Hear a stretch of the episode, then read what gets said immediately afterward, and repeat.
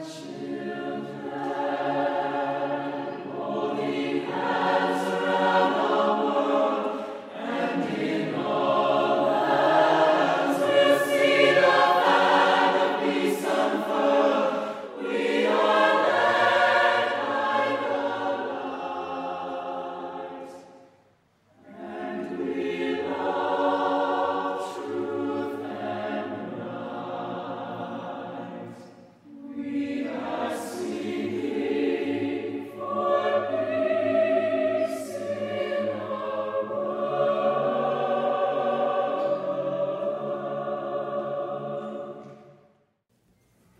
it's uh, wonderful to be here. I think I'm supposed to say aloha, right? Aloha. Oh, always wanted to do that, and I got to do it finally. I think uh, that the majesty of a church, the power of a church, is best judged by the integrity of its youth and by the beauty of its music. And we certainly uh, had that idea, I think, validated this morning. So I appreciate the wonderful music. A number of years ago, when my daughter was about your age, she was just out of high school. She went to one semester at BYU, and then she got an opportunity to go to the Soviet Union, former Soviet Union, and teach English in Russia. Now, this was before email and uh, cell phones, and communications between the United States and the Soviet Union were not going to be really, really good. And she's uh, 18. We were a little bit worried that there might be moments or times when she would need to talk with a parent and not be able to because of communication difficulties.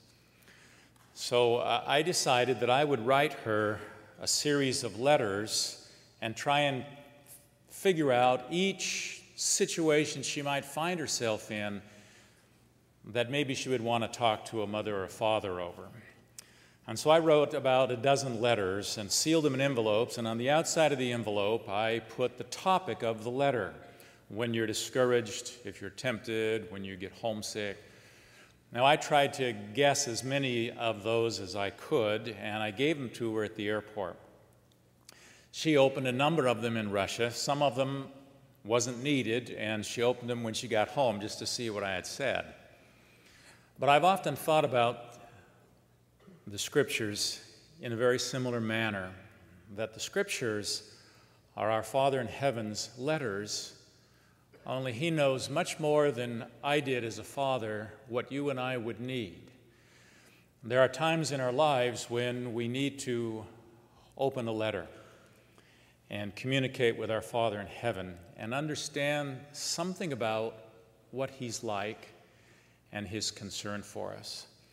So, I would like to share this morning with you four letters that have been very, very important to me from my Father in heaven that I hope will be indicative of the power that the Scriptures can be for us as we face different trials and challenges of our lives.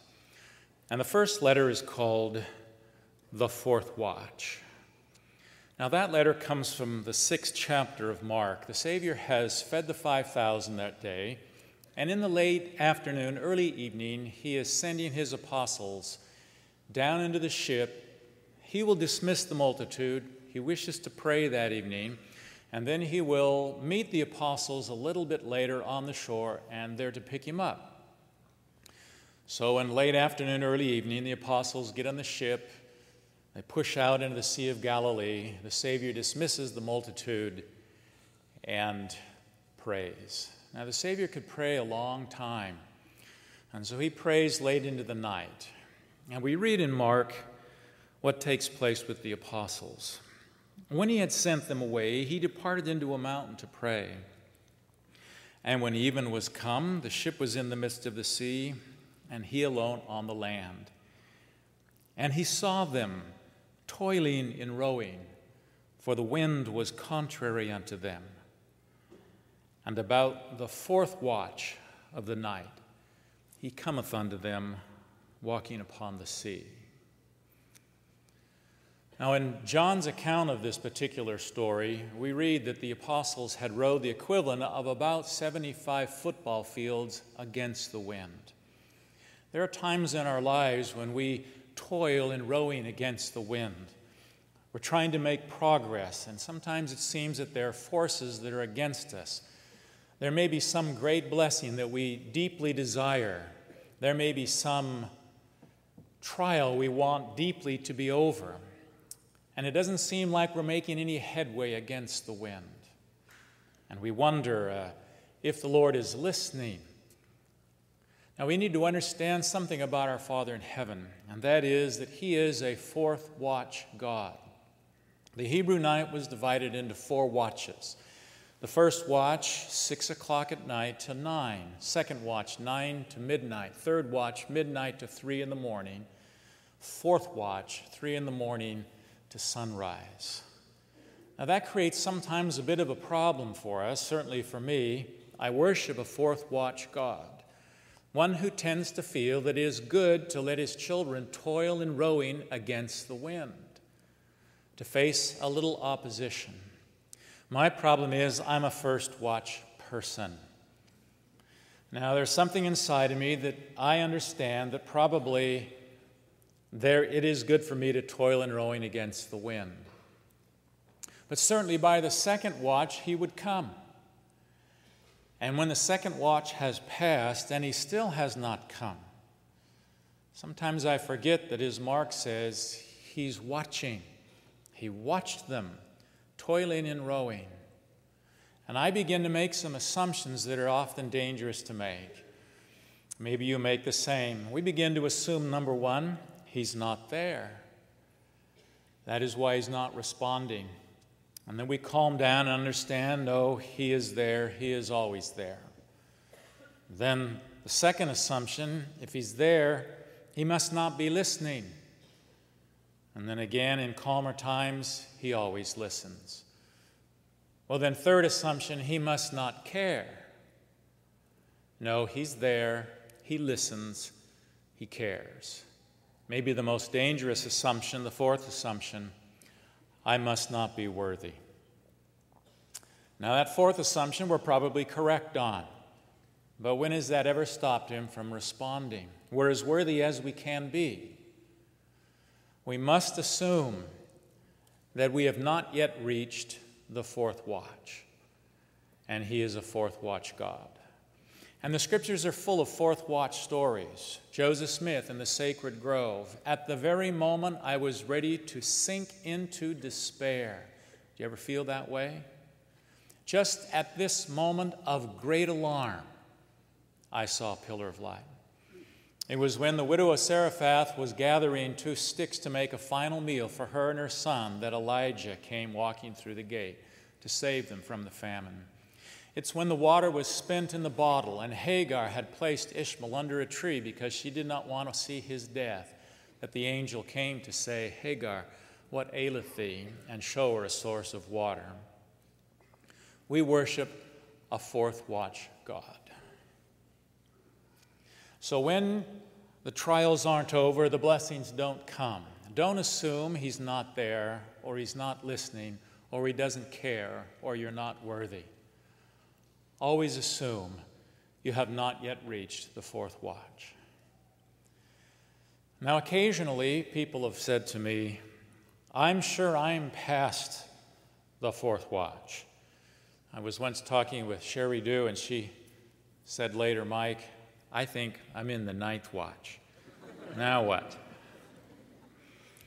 Well, when you feel that you've passed the fourth watch, you're sure, then we need another letter. We need another letter called tight like a dish. Now, that's an expression I think you all will understand tight like a dish. It's the description of the Jaredite barges. Now, I have a tendency, because I'm an English major, to edit almost everything I read. It's just a habit I, I can't get out of it. I, whatever I read, textbooks, uh, newspapers, novels, biographies, I'm always editing. I edit the scriptures as I'm reading them. There are actually times I say, Lord, I could fix this verse for you if you would like me to. And one of the verses that I used to think I would edit is Ether chapter 2, the 17th verse, the description of the Jaredite barges. Can you realize what word I might write if I were editing this? This is how it reads They were built after a manner that they were exceedingly tight, even that they would hold water like unto a dish. That's once. And the bottom thereof was tight like unto a dish, twice. And the sides thereof were tight like unto a dish, three times. And the ends thereof were peaked. And the top thereof was tight like unto a dish. How could you guess? And the length thereof was the length of a tree. And the door thereof, when it was shut, was tight like unto a dish. Five times. I would have written redundant. Right? We, we get the impression they're waterproof. Right? It's like taking a jar and sealing it and throwing it. These are not submarines. They float light like a fowl, we're told, on the water. But the problem is, great waves are going to be washing over them. And so they need to be waterproof. Now, being tight like a dish causes two problems for the Jaredites crossing of the sea. Number one, minor problems. Probably it was, you know, Mrs. Moriancumer who pointed him out to her husband. Uh, we can't breathe in here and we can't see. So, unless we're going to get to the promised land in 60 seconds, we've got big problems. Did you get the instructions right? And so Moriancumer, the brother Jared, goes back to the Lord and he presents his two problems. Now, you learn something about your Father in heaven in the solution or the handling of these two problems. Of the two problems, no air and no light, the Lord solves one of them just because he's asked. He tells him to put the holes in so they can have air. And sometimes when we go to the Lord, we simply ask, right, and we'll receive. He tells us the solution. The second problem we have to seek and find.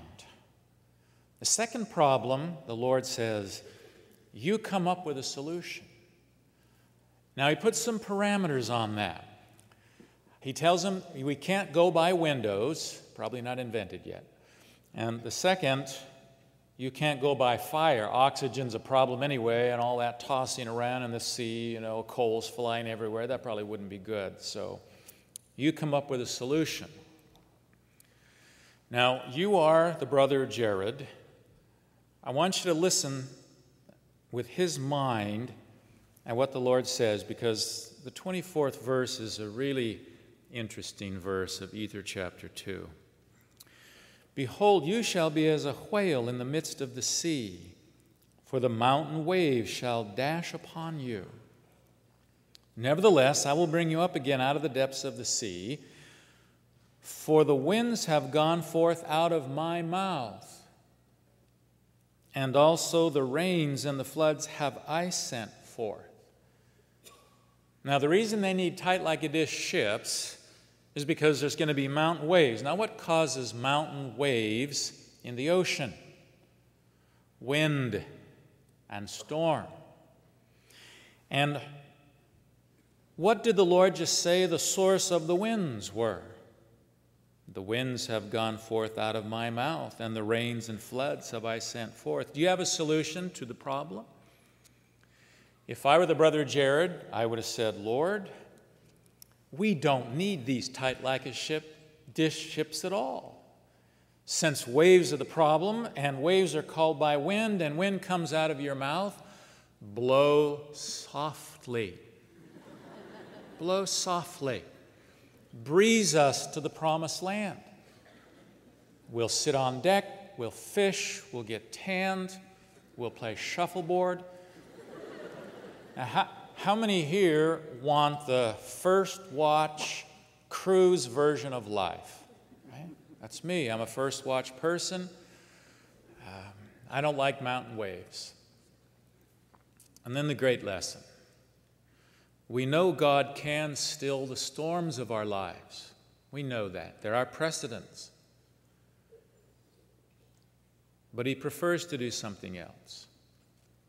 Behold, I prepare you against these things. For ye cannot cross this great deep, save I prepare you against the waves of the sea and the winds which have gone forth and the floods which shall come. What will ye that I should prepare for you, that ye may have light when ye are swallowed up in the depths of the sea? We need to understand about our Father in heaven that He prefers to prepare us to face the storms of life, the contrary winds, rather than to still them. So if you're past your fourth watch and He has not come, don't assume He's not there. He doesn't care, He doesn't listen, or you're not worthy.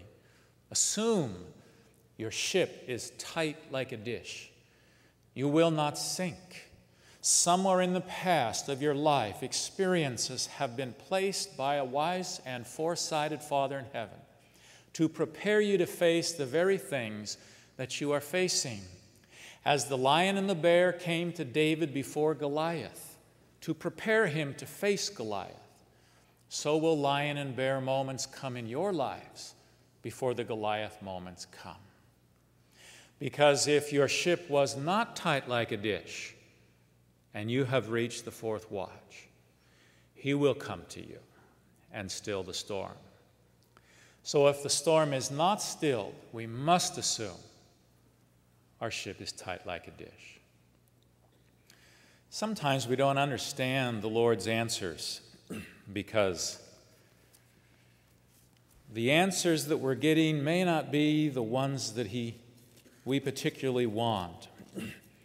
And so we go to another letter I call Bread or Stones.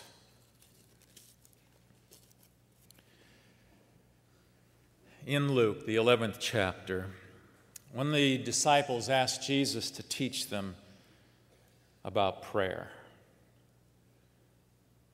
he introduced it uh, with a parable, and then he said, Ask and it shall be given you, seek and ye shall find, knock and it shall be opened unto you. For everyone that asketh receiveth, and he that seeketh findeth, and to him that knocketh it shall be opened. If a son shall ask bread of any of you that is a father, will he give him a stone? Or if he ask a fish, will he for a fish give him a serpent? Or if he shall ask an egg, will he offer him a scorpion? If ye, then being evil, meaning being human, imperfect, know how to give good gifts unto your children, how much more shall your heavenly Father give good things, give the Holy Spirit to them that ask him?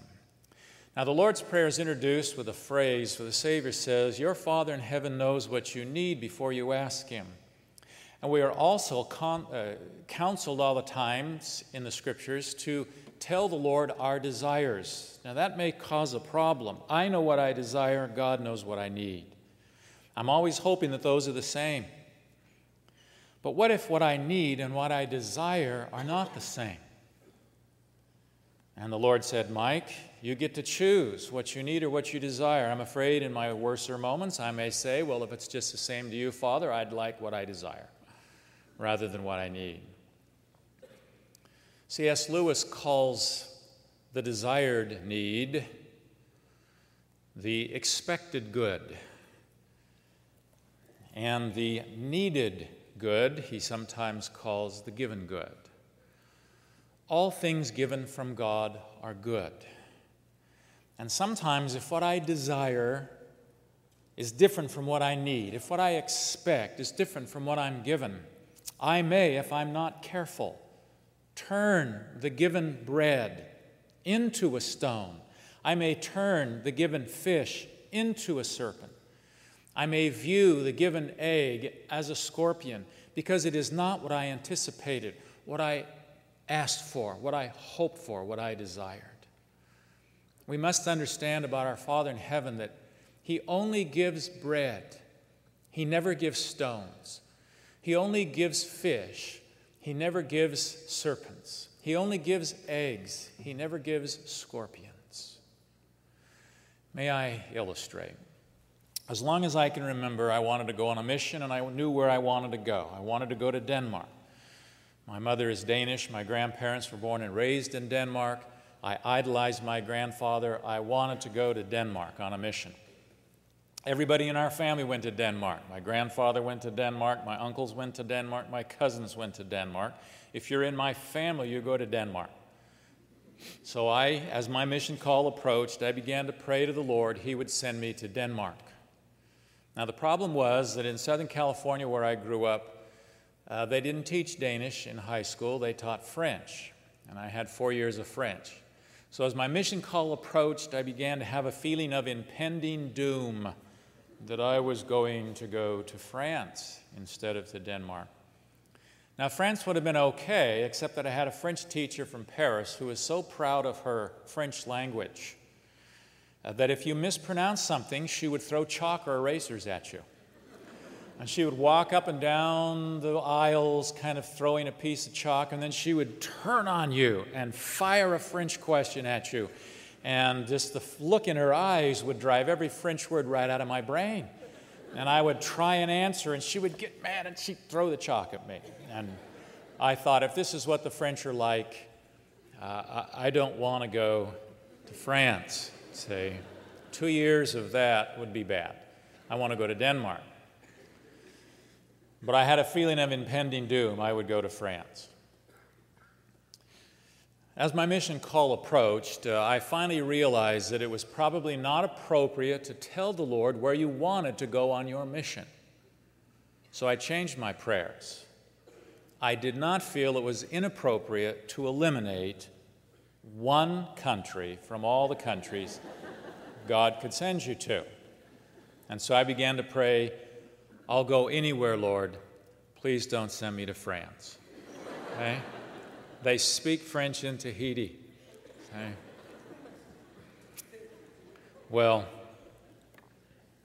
on the day my mission call came, I was at work. I was driving home from work. And I knew my mission call was there, and I knew it said France. And I didn't want to go home. I lingered at work. I drove slowly, hoping for red lights. And finally, I was so discouraged that just before I turned the corner to my home, I pulled off the side, turned the car off, parked it, and gave one final prayer. Now, you're going to think I'm making this up, but I actually prayed this. I said, Father in heaven, I know my mission calls at home, and I know it says France. Thou art all powerful. Thou art merciful and loving. Please, thou canst do all things. Please change it in the envelope. With a certain amount of hope, I drove home and opened my mission call. What did it say? France. Of course, it said France. Actually, I think it originally said Denmark. and the Lord said, We need to teach this boy something, so let's send him to France. Now, could I have ruined my mission? Yes. I got to spend two years wanting to be in Denmark. But I learned to love the French people, love their language, beautiful language. You know, God listens to prayers in all languages, but He answers them in French. Say, right? beautiful, wonderful people. I had a great mission. And I found out when I got home that I had French ancestors and that I served in some of the cities where they had lived. God did not give me a stone. A stone when you want bread is something useless. God does not give useless things. He did not give me a serpent. A serpent, when you want a fish, is something harmful. He does not give harmful things. He only gives bread and fish and eggs. Sometimes we don't get answers because there is no place for God to put the answer in the Doctrine and Covenants, the 98th section, the first few verses, the Lord introduces another idea of another letter. I call it Holding Places of the Heart. I say unto you, my friends, fear not. Let your hearts be comforted. Rejoice evermore. In everything give thanks. Waiting patiently on the Lord, for your prayers have entered into the ears of the Lord of Sabaoth and are recorded with this seal and testament. The Lord has sworn and decreed, they shall be granted. He giveth this promise unto you with an immutable covenant, that they shall be fulfilled. And all things wherewith you have been afflicted shall work together for your good. Now, God tends to do things backwards. Have you ever noticed that? We, we kind of worship a backwards God in a sense. Um, I say, Lord, help me understand, and then I can believe. But the scriptures, the Lord says, no, Believe, and then you will understand. I say that's backwards. And he says, No, you have it backwards. So here the Lord says, Be comforted, rejoice, give thanks, I'll answer your prayers.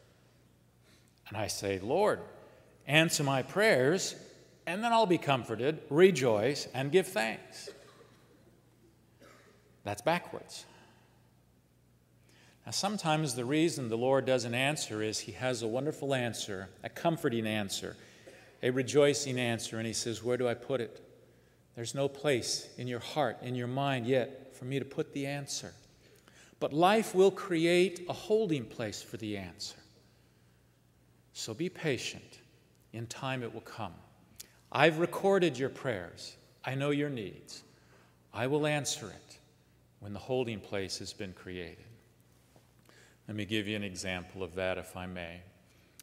My parents were divorced when I was uh, one year old. Uh, my father, for uh, not the best of reasons, uh, uh, left the family. So my, that caused certain concerns, certain problems, certain challenges for my mother, my two sisters, and myself. Now, if you were age 14 and you were me and you prayed, Father in heaven, help me be at peace and forgive uh, my father for having left his family. That's a good prayer. That's a good desire. Uh, no answer. At 18, you're praying, Father in heaven, help me be at peace and find solace and comfort and forgiveness about this particular episode. Uh, my father had very little to do with this as we were growing up. One day a year, he would take us to Lagoon in uh, Utah. That was my only contact with my father growing up. I got married.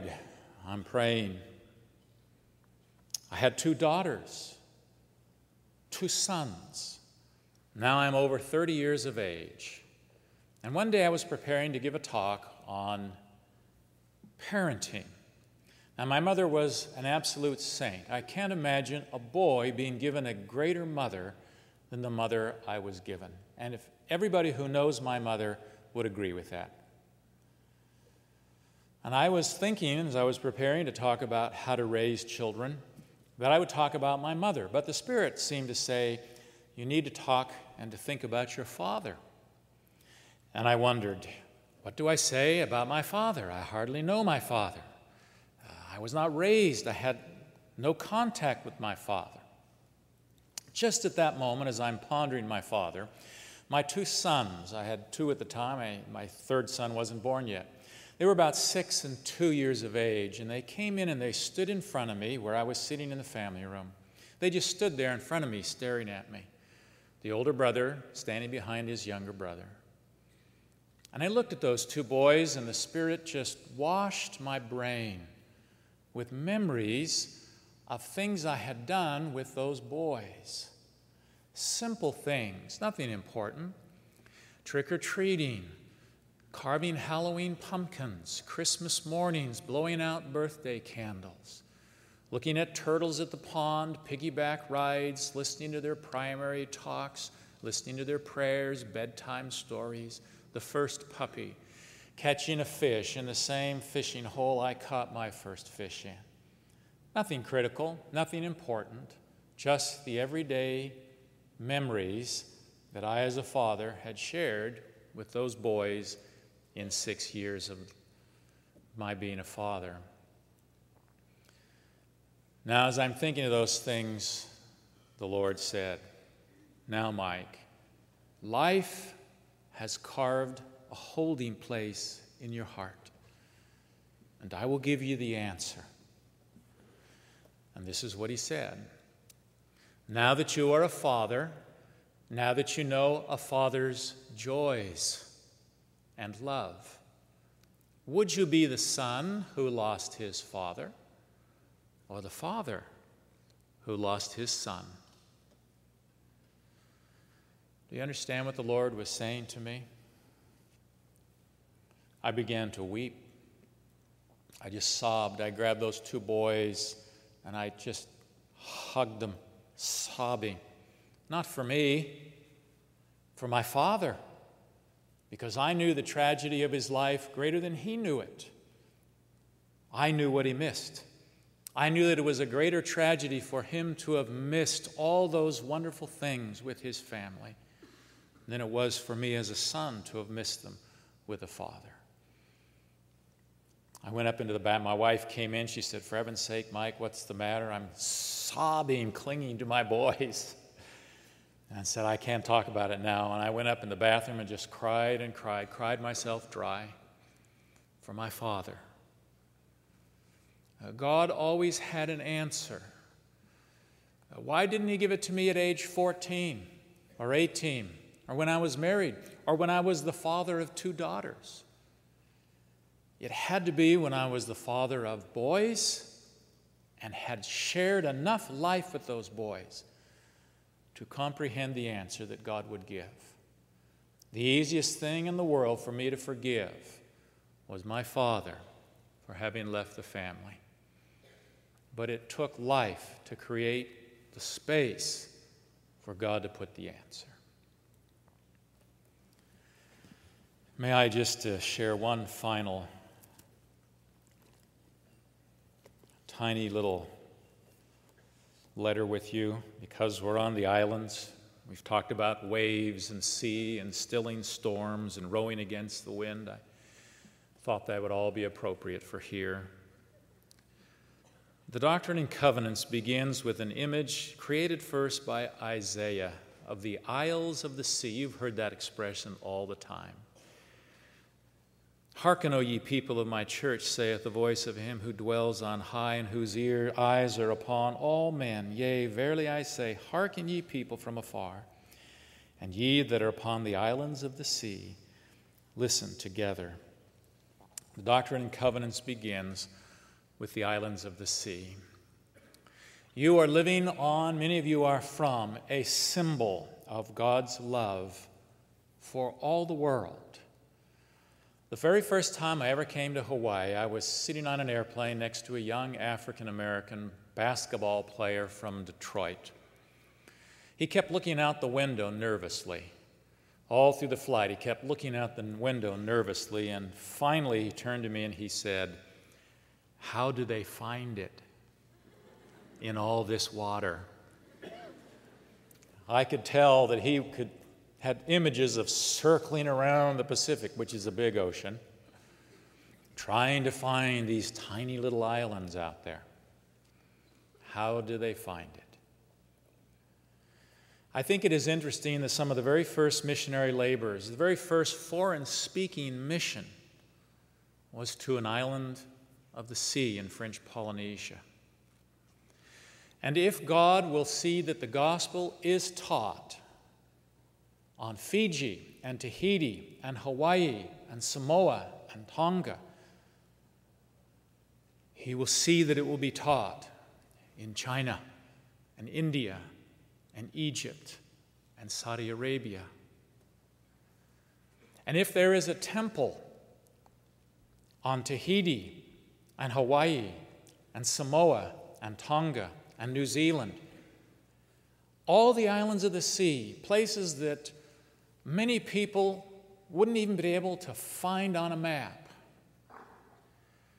If God is going to put a temple on all those tiny little dots of land in behalf of the people that live there, it is His assurance, His testimony to all of us that He will put a temple in Beijing and Cairo and New Delhi and Jakarta and Moscow. You are on God's chosen symbol that He remembers all His people, all His children. And many of you will be His message as you go back to those countries and represent His voice, His assurance that God is aware of all. May you search God's letters when you need them. May your fourth, fourth watches come quickly. May your ship be tight like a dish. May God, as He does, always give you bread, and may you recognize that it always is bread. May life carve the holding places in your heart. And may you realize as you walk on this living symbol of God's love for all the world that if the gospel is preached on the islands of the sea, it will be preached in all the world one day with its fullest blessings. For that day, I hope and pray for. In the name of Jesus Christ, amen.